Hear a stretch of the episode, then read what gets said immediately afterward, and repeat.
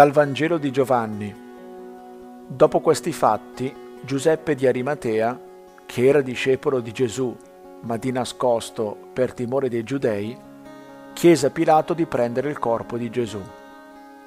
Pilato lo concesse. Allora egli andò e prese il corpo di Gesù.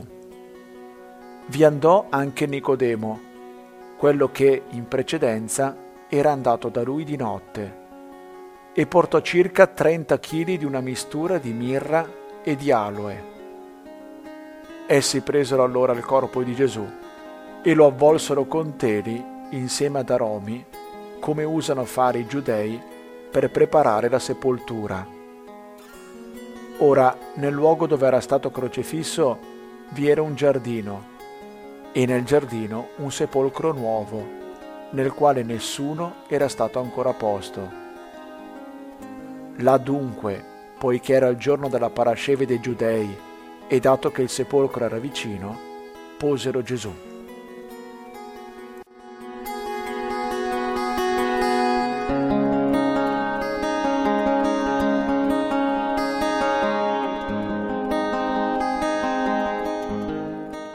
Guardo Nicodemo e mi faccio accompagnare nel mio percorso di fede, perché la mia fede, come la sua, nasce dall'incontro nelle tenebre.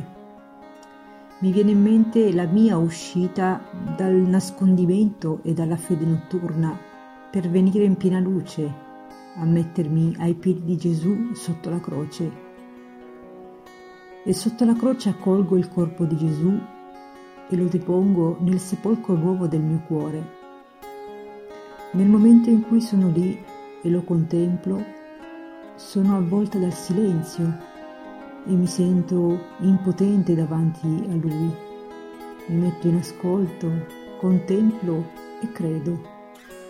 Mi domando, ma io sono sempre pronta ad accogliere questo grande dono che è il corpo di Gesù e custodirlo con amore, anche quando la tristezza, l'angoscia, le tenebre avvolgono il mio quotidiano vivere?